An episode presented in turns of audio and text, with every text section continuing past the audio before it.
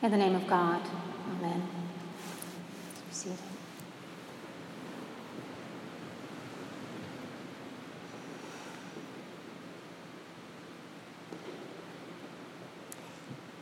It's said that you can learn a lot about a person by the company she keeps. It's also true that you can learn a lot about the character and the core values and the life passions of those being presented for ordination by those who witness the event itself. So, on behalf of Tricia and Mary, I want to thank you. Thank you for being here. But thank you most especially for who you are and the ways that each one of you dedicate your lives to making this world a better place, more in line with what we dare to believe God dreams for all of us. And thank you for the ways on your own vocational paths you insist on asking important questions, and for your commitment to your family and your friends and to the holy endeavor of raising children well, to teaching and leading and serving others, and for your commitments to the earth for the sacred ground that it is. And thank you for loving Tricia and Mary so well.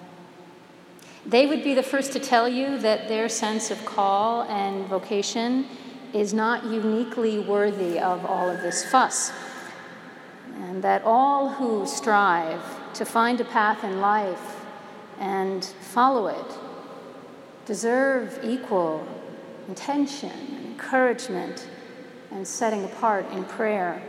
And I dare say that one of the reasons they are both so excited about their vocation to ordained leadership is that they have every intention of bringing all of their resources to celebrating and encouraging you in your vocation, and to the holy task of helping other people do precisely the same thing to discern and live into their own holy work, whatever it may be and wherever it may lead. So let's just take a moment together to dwell in this word, vocation. From the Latin vocare, to call, vocation has this notion of being summoned, being called to something, drawn to some work, some way of being, some particular task or role. Dictionary definitions of vocation are predictably straightforward with usually four or five points. So here they are. Number one, a strong feeling of suitability for a particular career or occupation, a person's employment or main occupation, especially regarded as particularly worthy and requiring great dedication. Only in definitions three and four in most dictionaries does any explicit religious language come in, such as a divine call to God's service or to the Christian life, and a function or station in life to which one is called. A religious vocation, the vocation of marriage. One of my favorite vocations comes, definitions of vocations comes from the poet William Blake. He speaks of vocation in terms of a firm persuasion. Then I asked, he writes, Does a firm persuasion of a thing make it so? And he replied, All poets believe that it does. And in ages of imagination, this firm persuasion has removed mountains. But many are not capable of a firm persuasion of anything. And if that's true, we all have a lot of work to do to persuade others otherwise. Tricia and Mary, you are firmly persuaded that you are called to the vocation of priesthood, and we are, we are as well. It is one of several vocations in your life. You know that. You are each called to the vocation of marriage, and you are called to other important work alongside many other people. So, what is distinctive? What is significant about this call? On the most obvious level, we could say that priests are called to work within a church, and that's true enough, although there's no guarantee you'll be paid for it or at least not very much. And it's so increasingly common, therefore, to, for priests to weave all kinds of work together to make a living, to make a life, and to live out their vocation, sometimes in the church, more often not. And as far as a scriptural testimony goes, that sounds uh, pretty authentic, actually, for this Christian path. And truth be told, much of the work in the church that we're actually paid to do isn't necessarily all that connected to our sense of vocation, but that's another issue we'll discuss another time. And all those called to ordination in this generation, this particular moment of time, we must assume that the mantle of leadership has come to us in the church when, as in all institutions of society, everything is changing so quickly that our biggest task is to learn how to adapt and to thrive in an environment um, in, for which the church was not originally conceived. And that's a long distance race, by the way. It's going to require a lot of perseverance and humility and unrelentingly honest assessment. Those two are topics for another day. Today, I'd like to speak on another plane, a different plane. Years ago, I attended what can only be described as boot camp for community organizers, a week of intensive training for those who feel called to engage systems of power in our culture through the strategic organizing of people dedicated to social change. And one of the concepts drilled into me during that week was this distinction between our public and our private lives, our public and our private relationships and even our public and our private vocations. Don't confuse the two realms, our instructors said to us again and again. Don't, in other words, go looking for love in all the wrong places.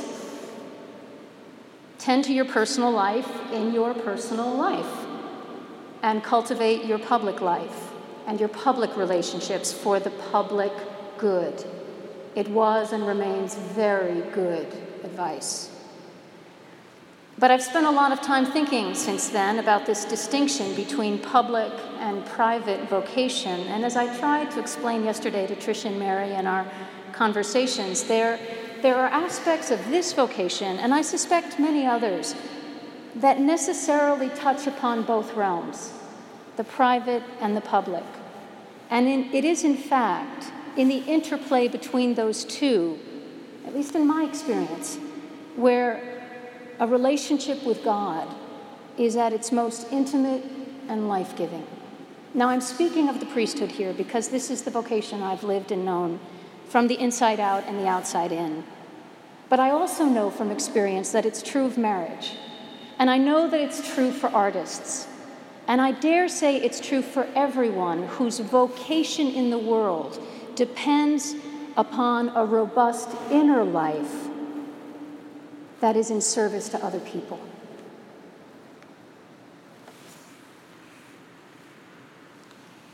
And in my experience, there's a space between these two realms.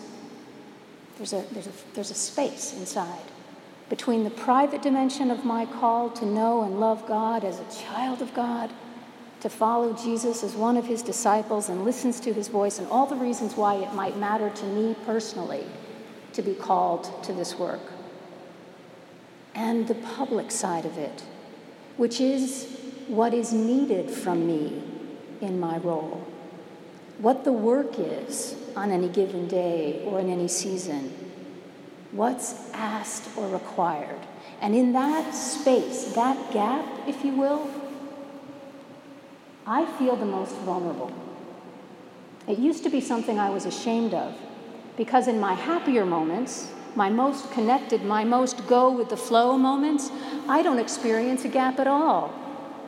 I feel at one, I feel integrated, and even for a brief moment of time, I feel whole, fully alive. But those moments don't last, at least not for me. And I've come to realize that there's this gap inside, and that gap is my most sacred ground. It's the ground, it's the place in which Jesus is, in fact, pleased to dwell. And the more I open myself to his presence there and allow both my private and my public vocation to be informed by what he says to me there, I can do this work. In the words of St. Paul, it's not me then, it's Christ in me, but it's also me in full humanity. That's what I think this vocation is. I don't think we're unique in it, but I think we are distinctive in it for this particular call. And so, Tricia and Mary, my charge to you is very simple. As the Brits say, mind the gap. Take care, take care of it cherish that inner space that lives between the private and the, the private personal dimension of your life in Christ and the public expression of its call. And don't waste a minute, don't waste a minute of your life judging it and its relative size in your daily experience. Just let it be there and believe that Christ dwells with you there and trust as we said yesterday, trust that He has as much invested in your public manifestations of your vocation as you do. And He cares about your private self as passionately as those around who love you for who you are do. And to the rest of you here, I want to say this. Let Tricia and Mary's ordination be an icon for you through which to ponder your own firm persuasions, those things to which your lives are dedicated. And know that God is as invested in your vocation as in theirs this day. And just as you heard from that sweet passage from, from Numbers, just as the spirit of Moses that came to Moses on that day so long ago was actually intended for a whole bunch of other people, some of the Spirit here today, because it will rest upon Mary and Tricia, is also intended for you.